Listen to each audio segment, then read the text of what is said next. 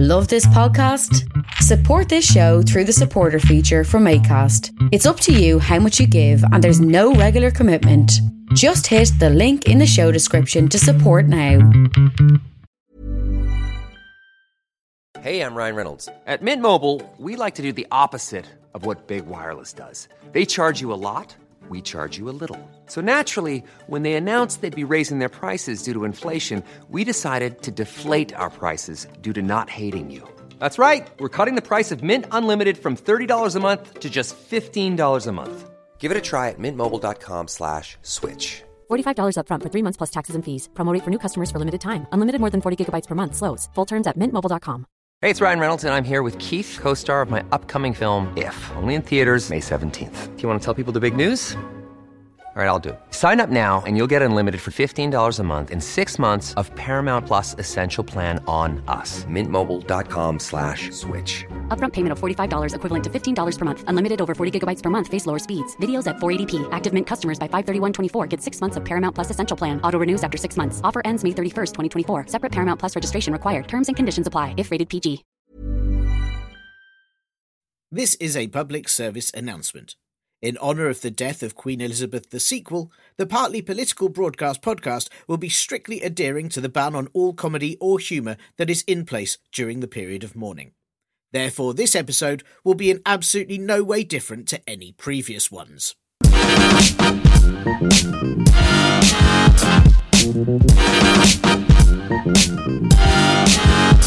Hello, and welcome to the Partly Political Broadcast, the comedy politics podcast that will be observing a 10 day period of mourning. By that, I mean I'll be having only breakfast for all of my meals. I'm Tiernan Douieb, and this week, as the Queen dies just a day and a half after meeting the new Prime Minister and marionette in a tumble dryer, Liz Truss, it is now clear that she really, really did represent the mood of the entire nation. God save our. Oh, mate, come on, God. You had one job. Yes, it is all change on this perfectly normal island. This time last week we had a different Prime Minister and a Queen, but here we are now with a new but equally shit and depressingly awful Prime Minister who, hey, at least brushes her hair but moves like someone has glued cotton buds together and thrown a sack over them, and we have a King. One who takes cash donations from Saudi tycoons is big on homeopathy, even though I'm not really sure how he thinks water can have a memory when his own family can't seem to remember what his brother Andrew has been up to. And his name, King Charles III, sounds like Cockney rhyming slang for needing the loo. Well, I suppose he will now reside on the throne for quite a while. It is always the last part of the trilogy that's the worst, isn't it? Oh well. It was, of course, a very, very big shock to the nation that Queen Elizabeth II, aged only a sprightly 96 years old, died last week. But I suppose that is what will happen under a Conservative government that makes everyone work well past the age of retirement. At least she doesn't have to write a letter to herself now. I mean, I really hate the idea of writing to me, even though some people reckon it's therapeutic. Some papers said her death, following nearly a century of a very well lived multimillionaire life and then surrounded by family as she went peacefully, was the saddest moment in the last 70 years of British history. True, true. I mean, how could all the disasters, wars, terror attacks, pandemics, deaths caused by austerity, police murdering people, that time Madonna fell off the stage at the Brits, or the existence of Gregg Wallace come even close to the absolute tragedy of an old lady dying of old age? It is because the Queen did so much for the country that her death was so sad. I mean, she posed for every stamp and coin without ever complaining. She took on the mantle of all that wealth gained from colonisation, slavery, and imperialism without ever grumbling about it. Never once did she roll her eyes at having to give her son millions of pounds to insist he's not a massive pedo. There was also that time she failed to get a government poverty fund to heat Buckingham Palace, and she had to use taxpayers' money instead, which must have just been really hard. And of course, she jumped out of a plane at the Olympics and talked to a CGI bear. Can you name a woman that's done more for the UK? No, of course not. No woman I know has ever talked to a CGI bear, and probably never ever will. When the Queen died, there were double rainbows outside Buckingham Palace, which showed without a doubt that her reign had ended and um, it was now sunny. Someone spotted a cloud that looked just like her Madge too, which must have been really, really disappointing for Lizzie, who was clearly trying to do a Mufasa on her son but got the wrong bit of sky. I do hope she had the James Earl Jones voice ready too. With Queen Elizabeth the sequel gone, is undoubtedly the end of an era. We are no longer Elizabethans, which no one I knew thought we were anyway. We are now uh, charlatans. Charlie Big Potatoes? I'm not really sure. I do, however, regret buying a new book of stamps just two weeks ago. So now, we're all observing 10 days of mourning, or at least occasionally seeing it pop up on Twitter and Facebook from people you haven't seen in 10 years and intend to keep it that way.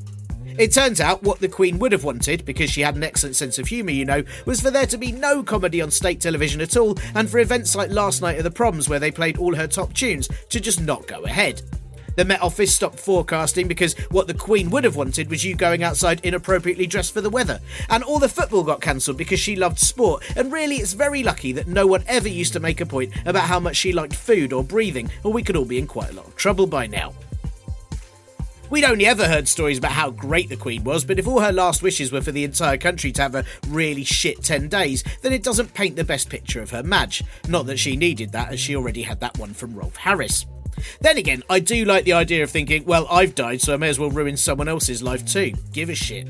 Although she did already do that by appointing Liz Truss to the post of Prime Minister and all the previous Prime Ministers before that.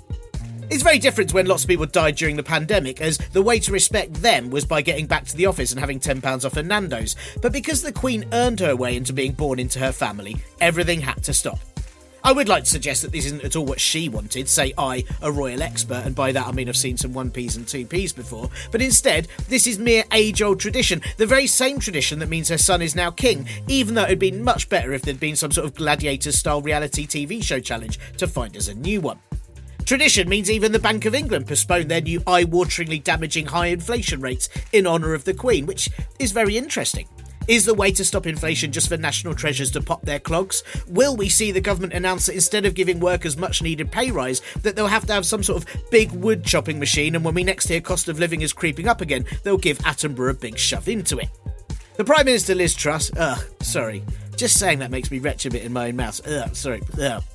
Prime Minister Liz Truss ugh, also went along with this tradition by making sure absolutely nothing was remotely enjoyable when she delivered a speech outside number 10, where she sounded like the child at a school performance who'd been handed something by the teacher to read because her own writing was too embarrassing to be heard in public.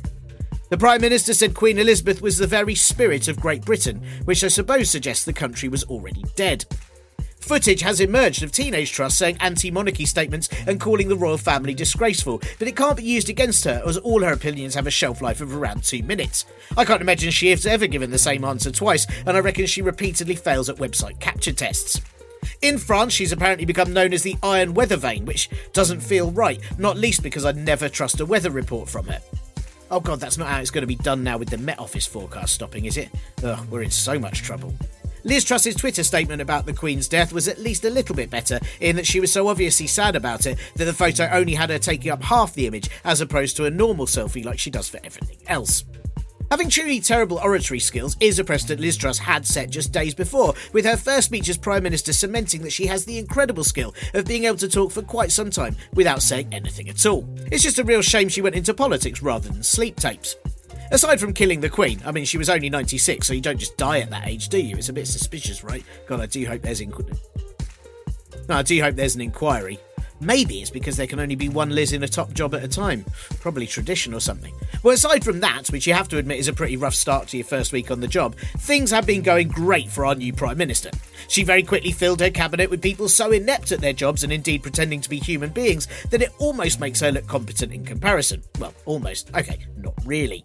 Deputy Prime Minister and Health Secretary as Bearskin Hats had a hard life, Therese Coffey, a woman whose main achievements so far include being the head of the Department of Work and Pensions when they cut people's benefits during the pandemic and said maybe they could just work more hours to make up for it. You know, when no one could go to work in case they die. Coffey also refused to release reports on how many people had died due to her failings, which is weird. She'd think it'd be the sort of thing she'd want to boast to people about.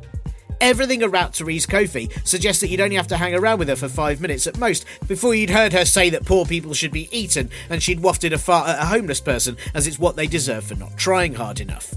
The new Chancellor is Kwasi Kwarteng, a man seemingly designed by a protractor, who recently supported former MP and Badger botherer Owen Paterson when he was found to have been lobbying up to the eyeballs. So it's really good to know that Kwarteng won't just hand out money to anyone, he'll have to have been paid by them with some cash in brown envelopes first. Zippy the Pinhead tribute act, James Cleverly, is Foreign Secretary, despite it being very likely that his concept of international relations is having a Facebook friend who lives on Canvey Island.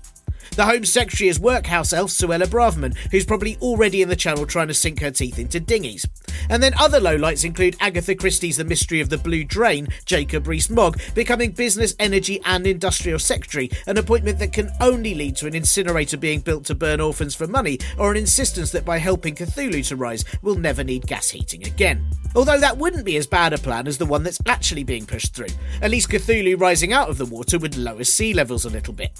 The government, though, are going back to focusing on extracting fossil fuels, and I do hope they start with the lumps of coal that the Cabinet have in place of hearts.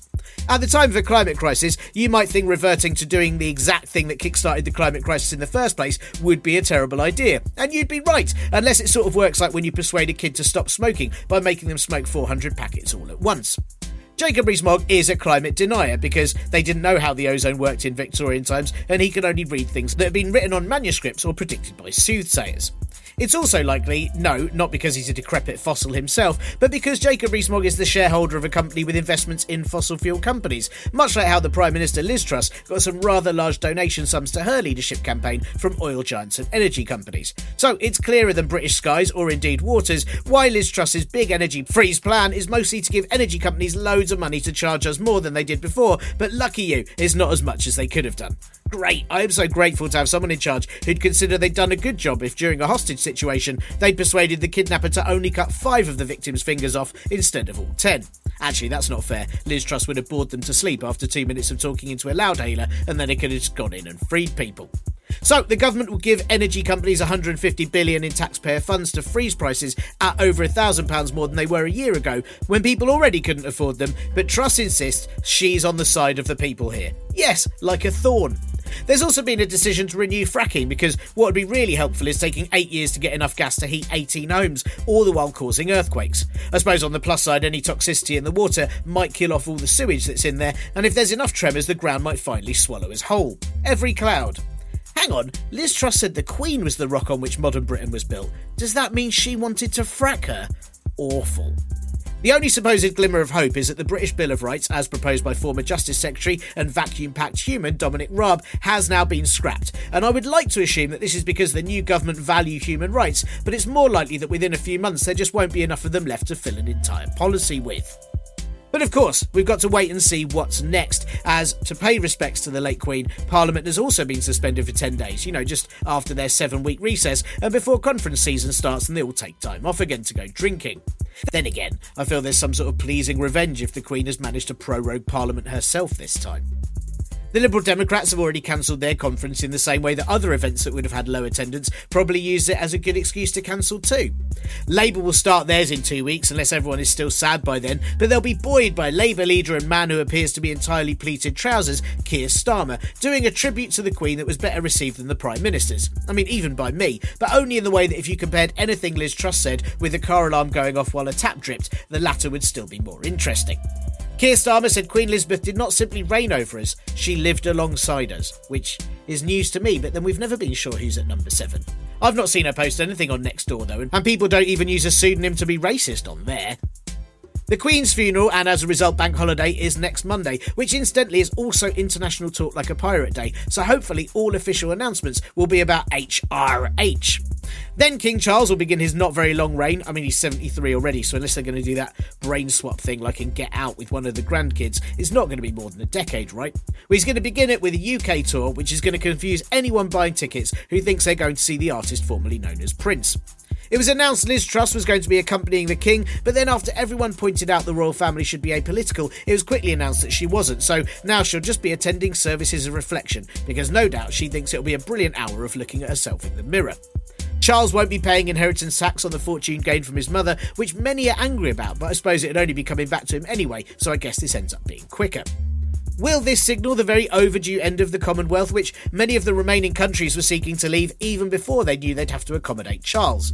I mean, that must be like hoping you don't get a visit from your landlord and then hearing their irritating son who only talks about herbal tea is doing the inspection instead. Could it be that Charles's interest in stopping climate change will mean he actually causes difficulty for a government that just wants to frack everything up? Or will he mostly be meeting CGI bears, which, as we know, is most important? Only time will tell, but not right now, as the speaking clock has been temporarily stopped out of respect for the Queen.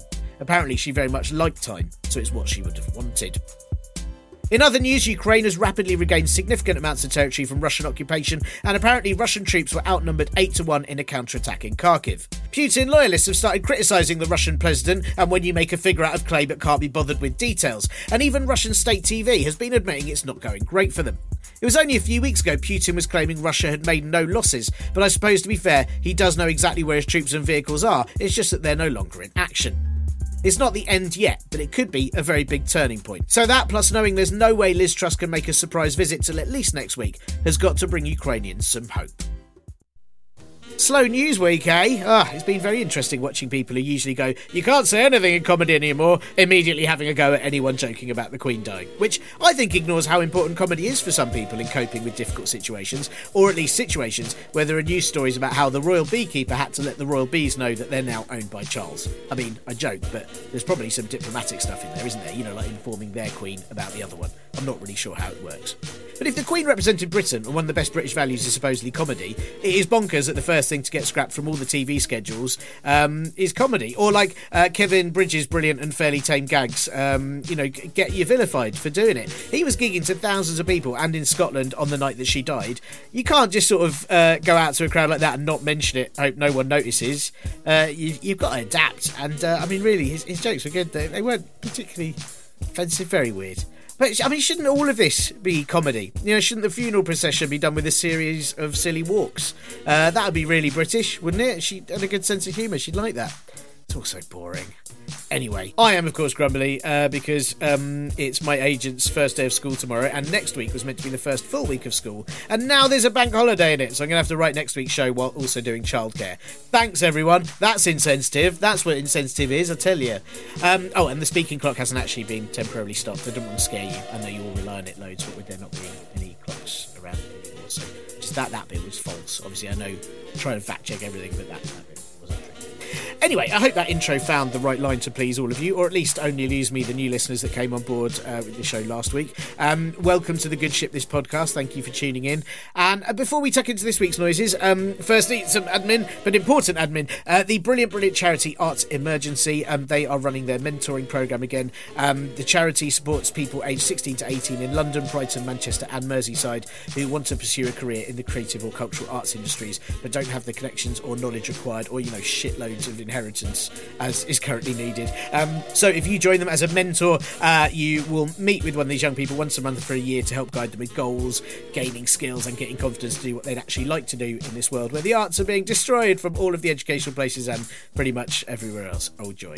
Um, but it's a bloody lovely thing to do. I, I mentored uh, someone a few years back.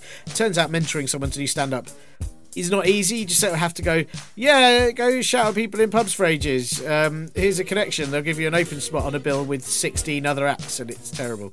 Um, so, but it, it, was a lot of fun, and uh, the kid did good, even with my terrible advice.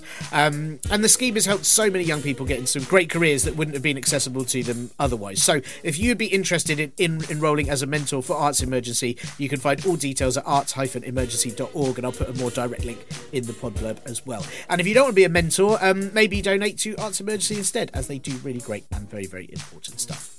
Right, that's that bit. That's the important bit. And the other thing to mention, uh, which is not as important and on a totally different tack to the entire rest of this show, is that my first episode of Hey Duggee um, that I've written is now on BBC iPlayer, and it's going to be aired on CBeebies this Thursday, the 15th at 7:05 a.m.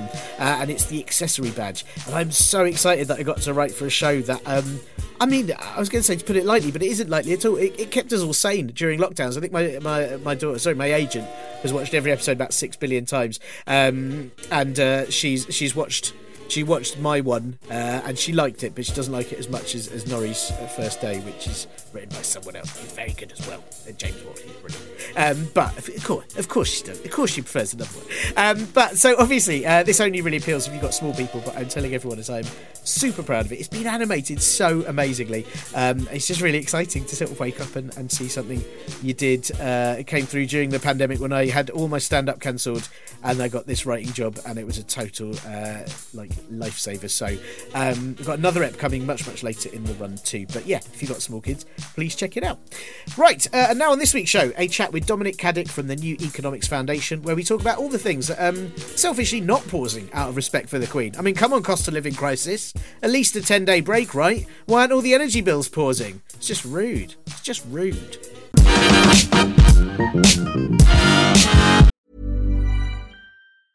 A lot can happen in the next three years. Like a chatbot may be your new best friend. But what won't change? Needing health insurance. United Healthcare Tri Term Medical Plans are available for these changing times. Underwritten by Golden Rule Insurance Company, they offer budget friendly, flexible coverage for people who are in between jobs or missed open enrollment. The plans last nearly three years in some states, with access to a nationwide network of doctors and hospitals. So, for whatever tomorrow brings, United Healthcare Tri Term Medical Plans may be for you. Learn more at uh1.com. Millions of people have lost weight with personalized plans from Noom, like Evan, who can't stand salads and still lost 50 pounds. Salads, generally, for most people, are the easy button, right? For me, that wasn't an option. I never really was a salad guy. That's just not who I am. But Noom worked for me. Get your personalized plan today at Noom.com. Real Noom user compensated to provide their story. In four weeks, the typical Noom user can expect to lose one to two pounds per week. Individual results may vary. Hiring for your small business? If you're not looking for professionals on LinkedIn, you're looking in the wrong place. That's like looking for your car keys in a fish tank. LinkedIn helps you hire professionals you can't find anywhere else, even those who aren't actively searching for a new job but might be open to the perfect role. In a given month, over 70% of LinkedIn users don't even visit other leading job sites. So start looking in the right place. With LinkedIn, you can hire professionals like a professional. Post your free job on linkedin.com slash people today. I'm not sure if you've heard, what with it being much less important than an old lady dying, but the UK is currently in a cost of living crisis. Luckily, there are ways to get through it, such as inherit a £370 million fortune that you don't have to pay an inheritance tax on, get £86 million a year from the taxpayer, and oh no, no wait, sorry, I've just checked the small print, and apparently there's very specific criteria for who can get that. Ah, shit. Well, look, for the rest of us, uh, you name the thing that's necessary to your life, and chances are very high that it's gone up in cost. Unless, of course, you're one of those twats that just replied with something like, all you need is love, and then I can't wait to see you try and pay the bills with devotion and a look of longing. No, maybe I'm just cynical, and that is the way to soften bailiffs. Who knows? It looks like what everyone will be getting for Christmas is a recession, and there's a new gold standard. Sorry, what I mean is that everyone should have invested in Lurpak butter months ago, and then we'd all be rich by now. Currently, the government's plans to lower inflation appear to be to make us all pay more for energy than we did before, but less than it could have been, which is very much the absolute least they could do. It's like seeing someone losing blood, and rather than stitch them back up fully, just doing it halfway and telling them you've saved their life for now, but they will have to be slowly bled out for the rest of it for years to come. But why are we in this situation? Is it because the war in Ukraine has had such a devastating effect it caused ripples in time? So 12 years ago, austerity was brought in by the Conservatives, followed by Brexit, ferry firms without ferries being paid millions of pounds to ferry stuff somehow, and then a pandemic. Or are there other factors, like the last Chancellor? Oh, no, wait, sorry, the last one before the one that was on the run from HMRC. The one, you know, the one before that lost £11 billion somewhere down the back of a very dodgy sofa. And a whole ton of money was spent on Dido Harding taking expensive how to make an app course that she then failed and had to redo several times. Well, this week I spoke to Dominic Caddick, an assistant researcher at the New Economics Foundation. If you don't know the brilliant NEF, even though they've been on this podcast many a time before, they are all about transforming the economy so it actually works for people and the planet. That would be nice, wouldn't it?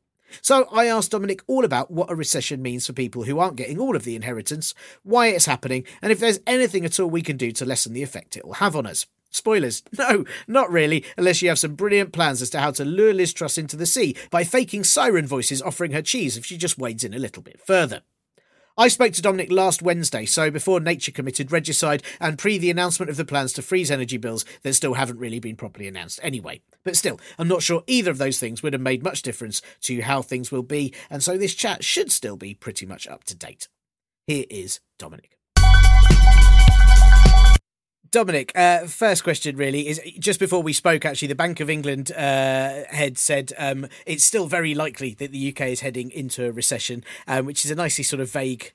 I, I, guess that means we are. Uh, is that where we're going? And and I wondered, is this where we've always been heading after years of government policies since the financial crash, austerity, everything onwards, or have recent events been more of a catalyst uh, for this? Yeah, so with, with a recession, like the technical definition of it is that you have two quarters of um, negative economic growth, so half half a year's worth of negative economic growth. And the thing is, I think currently we've already experienced about a third of uh, half of that, even so one quarter of negative economic growth, and basically we're just waiting for the next one to come about, and therefore we're officially in recession.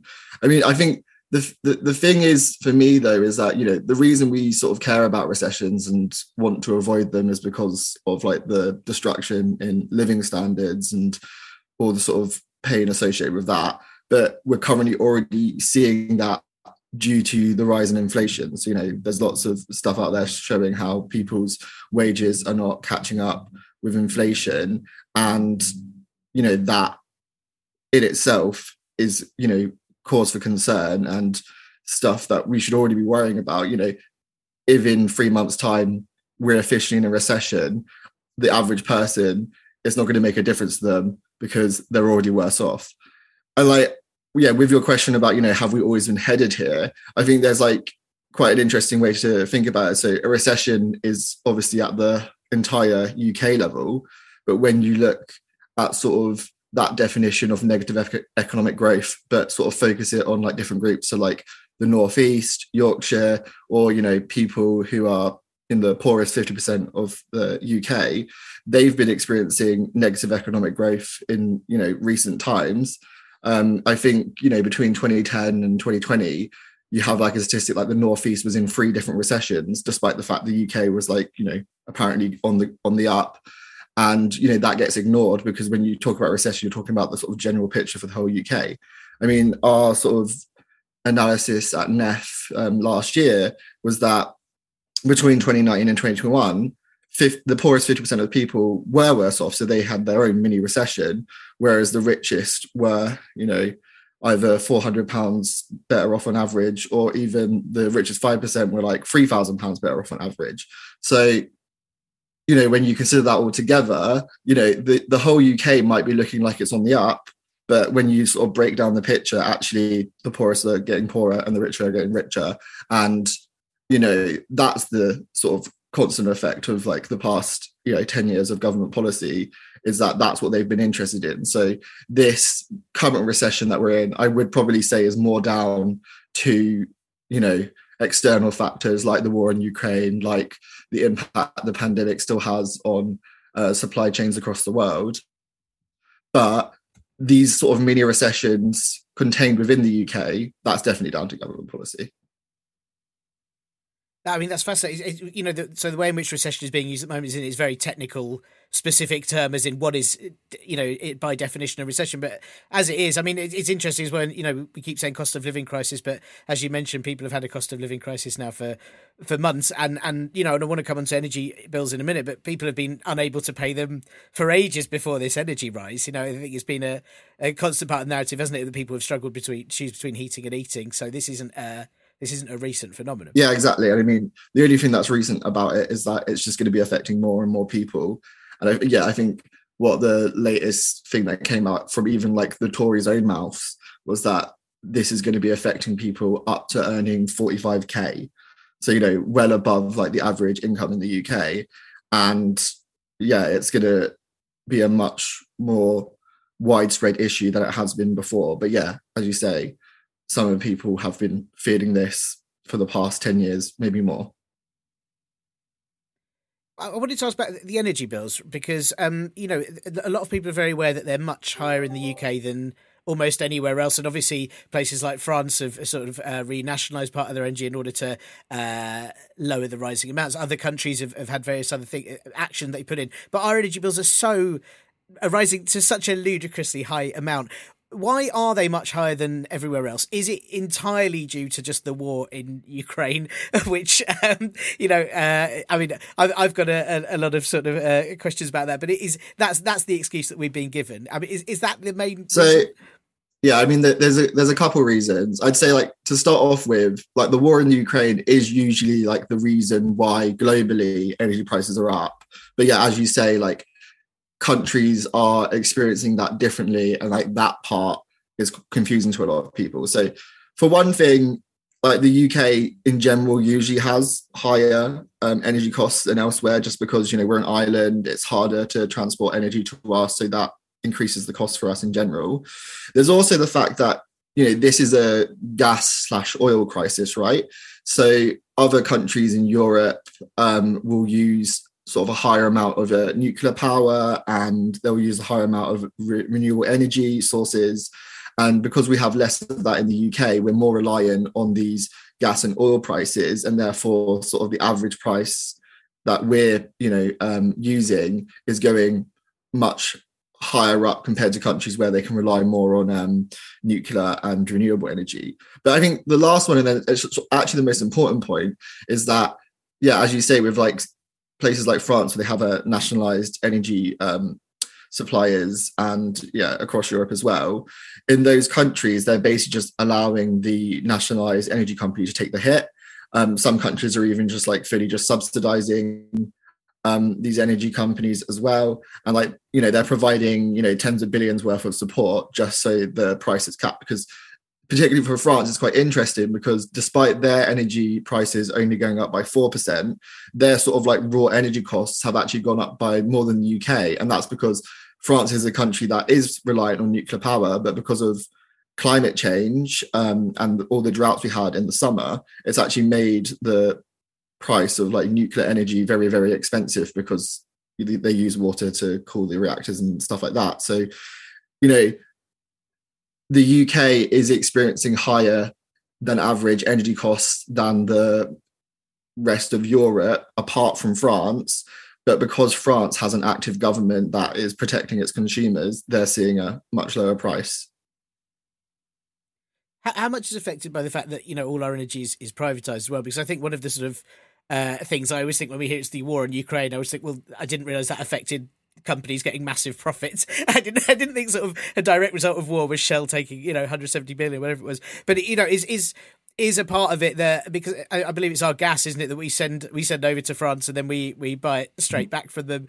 That's surely got to have an effect as yeah, for sure. I think the, the, the thing with privatization as well is that I wouldn't say you're guaranteed that a nationalized energy company is going to be cheaper than a privatized energy company. It's just basically the fact that if a nationalized energy company is making, you know, obscene profits, they're obviously going to reinvest that into making bills cheaper. Whereas when you have a privatized company, there's no, you know, there's no mechanism to say that these profits need to be reinvested. So what's happening is the energy companies are just sort of doing what they're being told to, right? Because these price caps and stuff are being set by like government regulations. So they're doing what they're being told to do. And then the implication of that is that actually they're, you know, profiting a lot from this because, you know, another thing with energy companies is that they often, you know, buy their sort of supply of um, gas and oil and etc. Um, in the future. So they buy it like say two years ago when the market was predicting a much lower price, and therefore they're be, they're able to you know make a big profit from the fact that the average price is much higher now. So like that's you know a source of where their profits are coming from because at the end of the day, if they want to buy any new energy, they're still sort of having to buy at this much higher global price. But yeah, together you put that together and they're earning obscene profits and there's just no way for the government to claw that back other than maybe through you know uh, windfall tax like lots of people are calling for but no sign that's coming so well, that, that's what I wanted to ask you next. Is you know, I, I, mean, well, I suppose we should we should first talk about what Liz Truss's supposed plan is. We, we, I should say for the listeners, we're talking on Wednesday. We still don't really know for sure what uh, what the plans entirely are. We haven't had all the full details, but supposedly she's suggesting that they'll freeze uh, freeze prices, and then we will be well again it's a bit we're not not entirely sure yet but it sounds like we will be paying off the cost of freezing them for 20 to 40 years by a sort of levy. Um, is is is that a good idea? And I, and I suppose the, the more important question is what would be a good idea? What would be an actually viable way to, to fix this that, that benefits us and perhaps also, you know, more importantly, focuses on, on, on climate change goals? Yeah, so the current proposal sort of going around at the moment is this like price cap freeze. Um, and I guess sort of main issue with it is that it'd be like you know really really expensive about like 100 billion plus And you know, there's always a question when the government's going to be spending money: is it could it be better spent elsewhere? Um, I think a lot of people are saying it might be necessary because people aren't going to be able to afford their bills um, otherwise. But there's an important point with the freeze that it's actually maybe going to be quite regressive because richer people that um, you know use more energy would have seen you know much higher rises in their bills so they're essentially going to be you know subsidized you know two to three thousand pounds per household whereas a poorer household in this sense would only be benefiting you know around a thousand pounds. So you have to think of in sort of those terms that yeah richer people are probably going to benefit a lot more from this. And then further you know the reason we're having this energy crisis is because you know there's global shortages because of you know the war in ukraine. So we really want to be sort of um incentivizing people cutting down their energy usage right? Because you know there's already been reports in the news that like some you know government departments are preparing for like blackouts and um power cuts and stuff like that.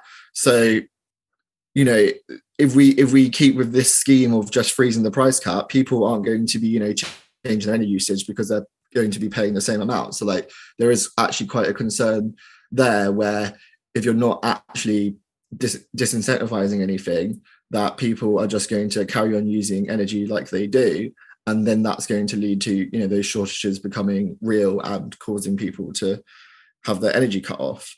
Um yeah on, on other proposals uh yeah we we at nef um recently came out with um a proposal which would sort of create like a universal basic energy entitlement. So everyone would get around um, 2000 kilowatt hours of electricity and 8000 kilowatt hours of gas for free before having to pay anything.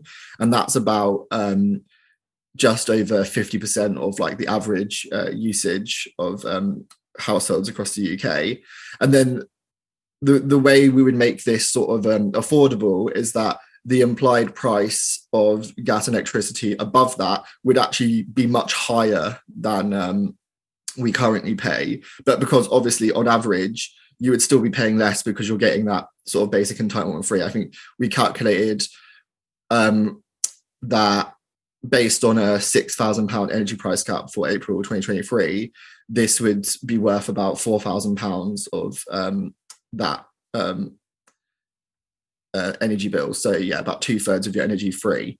Um, yeah and then the, the good thing about this because the energy would be so expensive at the higher level it would hopefully sort of um disincentivize people to um yeah cut down their energy usage because yeah for every extra um thing they turn on they're going to be paying a lot more um and then yeah i mean i think the, the thing with this is that a lot of the solutions to this like energy crisis are way more long term. So, like another thing that we're, we're supporting is this idea of um, retrofitting homes, so making homes more energy efficient because higher energy efficiency means what they use less energy, but also in general just means that people have warmer and more high quality homes, which is you know a good thing in itself.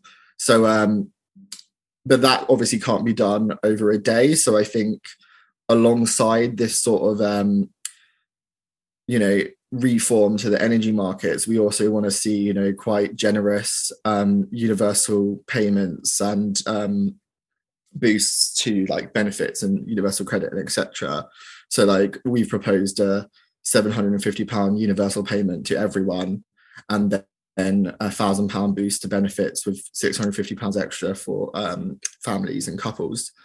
And therefore like if you put that all together we would our calculations say that um, the poorest 50% of the UK would be £1,500 better off compared to the situation where the price cap is enforced at £6,000, where they would be £3,000 worse off. So, yeah, quite a big jump.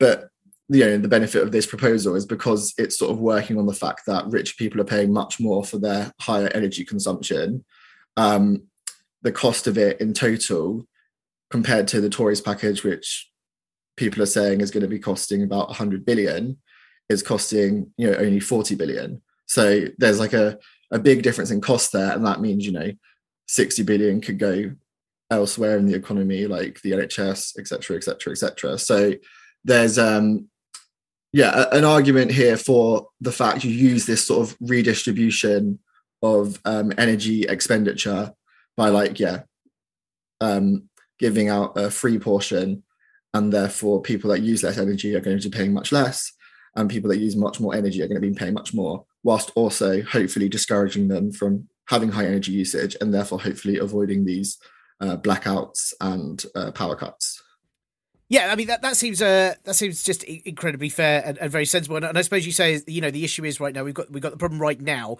and we have to deal with it right now. And uh, this is going to be an ongoing problem. It will need long term solutions, but you've got to do something at the moment uh, to stop people falling into uh, a catastrophe. And and you know I, I wondered as well that all what you were mentioning is, is about supporting people and is that that's what we need at the moment i guess to support an overall recession um, and to curb further inflation? Because again a lot of the um, a lot of sort of what uh, especially sort of cabinet ministers have said is that raising workers wages would cause higher inflation.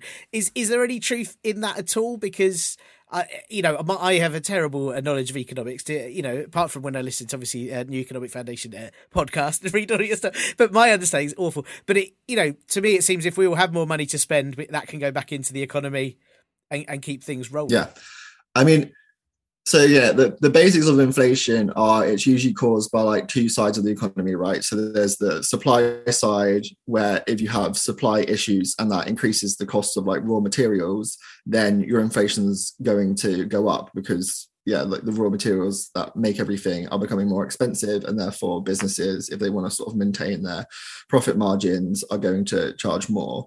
Um, the, that's sort of the inflation we're seeing at the moment. And I think there's actually also an argument that um, some businesses are being quite greedy about it and also um, getting much higher profit margins than they would normally, just because they're seeing, you know, other people are able to rise the price, raise the price, so they're taking the opportunity to do it as well. Um, I think there is an argument that you know some inflation is being caused by demand but if you look at sort of like the government statistics on like expenditure and stuff um the sort of volume of what people are buying is going down. So like although we're sort of spending roughly the same amount because everything is more expensive the volume of goods that uh, people are buying is going down. So like the demand argument seems quite weak because of that because well actually people aren't buying more things so why would firms be you know increasing the price because of that? It's um not the issue. But yeah the argument is is that you know if people's incomes were to rise maybe that would start becoming an issue. But i think you're right in to say you know if people's uh, incomes rise then that actually could have a sort of its own economic growth effect because if more people are buying more goods, then more people can start running a business, meaning there's more um, goods in the economy and services, and therefore, you know, that's being spread out without having sort of a pressure on prices to rise. Um, and I think, yeah, like there, there's also just this other thing that like inflation by itself probably isn't so bad if wages are catching up so like, you know, the reason like 10% inflation is such like a massive issue at the moment is because wages are going up by like, you know, 0 to 5%. So it, it, it takes a massive hit to people's incomes. Whereas if you know wages were increasing by the same amount, I think you know while inflation would still be an issue for maybe like people that are living off their savings or um, people that um, or or just like the general um, instability that inflation brings because you don't want prices rising all the time because that can lead to sort of uncertainty in the economy. But yeah if if people's wages were rising they wouldn't really um, feel that effect. And then you know the tools that we actually do use to combat inflation when it's on this demand side is by raising interest rates. So like that would then aid um, the people that are living off their savings, and it would then um, also make the impact more neutral over time. So yeah, I think you have to think about you know what tools do we use to combat inflation and how that sort of um, benefits different people. is, is would, sort of um, you know, overall uh, wage increases be enough? Because I know Scotland have just announced that they're freezing rent uh, and they're freezing rail fares, both of which sound amazing to me. I was like, oh, might have to I, again think might have to move northwards. Um, but you know, is is would just raising wages be enough? Because so much of uh, society as we mentioned before, people couldn't afford to pay their heating bills before they rose. Rent prices keep increasing. So much seems to be getting more and more expensive, even before uh, this cost of living crisis. So you know, is is wages enough? Does I'm assuming we need a whole raft of measures to control things so that, so that you know more people could could live normally. I suppose. Yeah, I, I think it's a good point, and I think you know the past sort of ten years, austerity has sort of you know cut away a lot of um, state services that you know were free at the point of use and etc and i think if you if you think about it that way a lot of people's cost of living has increased not just because um you know prices are increasing but literally because services that they used to be able to access for free funded by the government have now you know vanished and therefore they have to you know seek private alternatives. You know for example it's much harder for people to get like an nhs de- dentist now. It's much harder for people to seek like mental health help through the nhs it's much harder to you know get appointment and people are going to private healthcare for that. Some people yeah yeah also just the fact that like um tra- transport departments are funded much worse and cuts to council budgets have also made um, you know public transport much more expensive. So like you know you, you put all those issues together and maybe you know austerity is also to blame for the rising cost of living especially for you know those sort of basic essentials of like healthcare and transport and stuff that was you know historically provided quite well by uh, local government and central government. So yeah i think there's also maybe an argument there where you know bringing back a lot of these things into government hands where they can be cheaper like is you know probably a, a good idea as well. Yeah childcare is being a particular one we, we're just about to stop paying for childcare for like i'm so excited. It's, it's it's just been absolutely brutal. Um i, I wanted to well in fact i, I can ask you another question here but I, I you know at the moment um in the I say likely event that, that fiscal policy under, under Liz Truss's government isn't too different from previous governments, but I suppose we don't really know as yet what it's going to be like.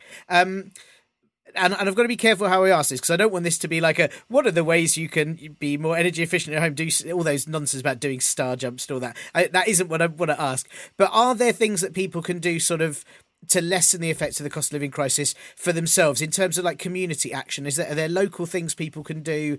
Are there ways in which people can help each other, or is this now of such a scale um, that that it just needs government intervention and and there's not really anything else that, that can be done? I, I think short term probably like community action isn't the way to go. I think you know community action if you want long term change. So that's either you know political campaigns at the local level to you know provide better local services or um, you know charitable volunteering actions at like food banks etc etc but i think you know we don't necessarily actually want there to be food banks. We want people to be able to um, afford the cost of living by itself. And i think um, that's going to require government action. I think maybe you know short-term things people could do though is you know join a union or you know start becoming more politically active because you know it's, it's no coincidence that we have you know all this like industrial action and strikes on like transport services recently because you know transport workers fortunately are you know a very well unionized industry and that's why they get to be paid so well and that's why they're you know much more militant when they're given a bad deal. So like i think um yeah just people becoming a bit more say like politically aware of their surroundings but also sort of understanding that you know if if they do this sort of organizing they probably can make a difference. Um because yeah i mean you mentioned earlier like you know scott scotland um freezing uh, social rents and that was sort of a direct um consequence of like on the ground campaigning of uh, different social tenants. So, you know, these things can work, but yeah, at the same at the same time, that was a government action that happened. So like, it's um, it's something that the government does need to step in to solve. But I think yeah, a lot of people can find power in their local community yeah, that's I, I think always just have this sort of vague hope of maybe there's something we can do without them because I've got no faith that they'll do anything. And sort of remembering uh, like the Isle of Eigg, I think bought their own, managed to nationalise their own energy. Obviously, very tiny island doesn't really apply to an entire uh, the entire rest of the country. But you know, in my head, sometimes I think if we could just take this away from them and do it ourselves. Um, it, it, sort of uh, uh, with that respect, um, I'm going to put you on the spot here, and I apologise for this, but are, are you hopeful that something will come in to lessen this because it, seems like it's going to be so drastic. There's so many businesses that I mean, not just people are horribly at threat, but also small businesses are at threat. Whole uh, institutions are at threat. You know, schools are talking about having to close. It feels like the government are going to have to do something. Are you, are you hopeful that? Whether it may be enough or not, that, that something might come through, or do you think that it could be still catastrophic. Well, yeah, I mean, hopefully, if the rumors are true about like an energy price freeze, I think that would you know do a lot of good and it would stop people from going to like literal crisis. I i think that yeah problems with it are as i said it, it's potentially quite regressive and it doesn't really do anything to stop people overusing energy. So you know wh- whether that leads to a winter of you know blackouts and um, power cuts i'm not sure but it certainly will hopefully prevent a winter of you know people being in like literal poverty and starving and freezing. So you know um that that's the bright side of it.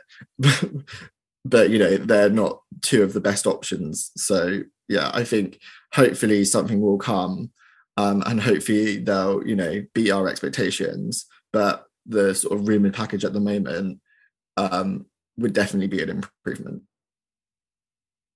I, I, can take even a little bit of it being slightly better. I'll take that hope. That's that's fine. That's great. Thank you. Uh, yeah, well, thank you so much for having time. And, and, and the last question I want to ask you, which is just that I ask all the guests that come on this show, uh, which is that apart from yourself and obviously New Economics uh, Foundation, what and who else would you recommend that listeners check out or follow for actually informative economic opinions and advice? I mean, who, who are the people that you like to yeah, to? I mean, I don't have like a list of names, but you know, usually the Financial Times, The Economist, and The Guardian have very like sort of well-informed articles on economics that aren't so um, informed by just like actual politics and sort of actually talk to like the economic theories and sort of you know what, what academics are talking about as well. I'd also say you know those can be quite technical. So like for something a bit more uh, simple there's like the trade union congress. They always they always uh, publish reports on the economy and economics and the outlook for the uk which can be you know very insightful and you know also a good place to learn about like the impact of unions on the economy as well Thanks tons to Dominic and also to Becky at the New Economics Foundation for helping to arrange the interview. Um, NEF can be found at neweconomics.org or on Twitter at NEF, Facebook at New Economics, and Instagram at New Economics Foundation. Um, also, their brilliant, brilliant New Economics podcast is very worth a listen uh, and a subscribe to as well. I listen to it quite often. They honestly help explain so many things that my brain is too stupid to get otherwise. Uh, Dominic himself can also be found on Twitter at Dominic Caddick too. Who else? What else? There must be some subjects I've not had on this podcast. Um, I'd love to talk to someone about why on earth we still have a monarchy. Obviously, not this week. You know, we'll give it the ten days. Um, but also love any hopeful chats uh, if such things exist. Send them all my way at partlypoliticalbroadcast at gmail.com. That's the end of this episode's long reign over your ears. There will now be a period of mourning for seven days, after which there'll be a new one. Yes, this podcast is exactly like the monarchy, just without the excessive wealth damaging land ownership or years of helming colonisation, or the nice hats, but otherwise exactly the same. Yeah. And in the time between this royally um, audio episode departing and the next uh, ascending, please do spread the word to gain it more loyal subjects, give it a review on, on one of its many podcast homes, and if you can, chuck a few quid to the Patreon or Ko-fi too. Thank you, Acast, my brother Last Skeptic, and Cat Day for everything. This will be back next week when absolutely nothing will have happened because tradition. Bye. This week's show was sponsored by Liz Truss, Puts You to Rest. All of the Prime Minister's longest speeches set to the ambient sounds of fracking to send you into the deepest sleep, just like she may or may not have done with the Queen. Hours and hours of droning on about delivering things or types of cheese in order to cancel out all brain activity you may have and help you pass out regardless of how cold your home is. Liz Truss puts you to rest. Available now for delivery, delivery, delivery.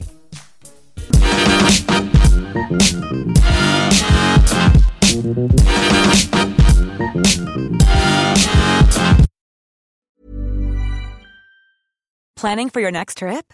Elevate your travel style with Quince. Quince has all the jet setting essentials you'll want for your next getaway, like European linen, premium luggage options, buttery soft Italian leather bags, and so much more. And is all priced at 50 to 80% less than similar brands. Plus, Quince only works with factories that use safe and ethical manufacturing practices. Pack your bags with high-quality essentials you'll be wearing for vacations to come with Quince. Go to quince.com/pack for free shipping and 365-day returns. Planning for your next trip? Elevate your travel style with Quince. Quince has all the jet-setting essentials you'll want for your next getaway, like European linen, premium luggage options, buttery soft Italian leather bags, and so much more. And is all priced at 50 to 80% less than similar brands. Plus, Quince only works with factories that use safe and ethical manufacturing practices. Pack your bags with high-quality essentials you'll be wearing for vacations to come with Quince. Go to quince.com/pack for free shipping and 365-day returns.